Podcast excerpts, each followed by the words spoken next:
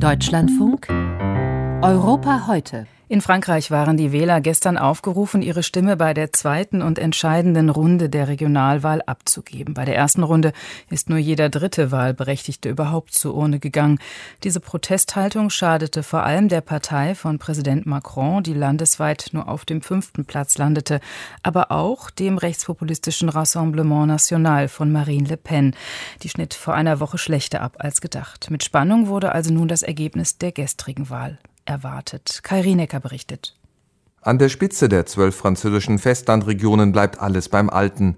In den Stichwahlen setzten sich die bisherigen Amtsinhaber von konservativen und Linksbündnissen klar durch. Im konservativen Lager nutzten einige Politiker ihren Wahlsieg, um sich mehr oder weniger offen für die Präsidentschaftswahl im nächsten Frühjahr in Stellung zu bringen.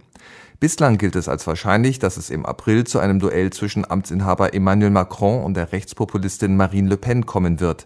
Doch ihre Parteien sind die klaren Verlierer der Regionalwahl. Macrons Formation La République en Marche landete überall nur auf den hinteren Plätzen.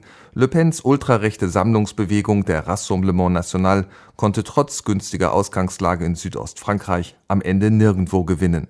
Entscheidender Faktor war dabei der Minusrekord bei der Wahlbeteiligung. Wie in der ersten Runde blieben zwei von drei Franzosen der Abstimmung fern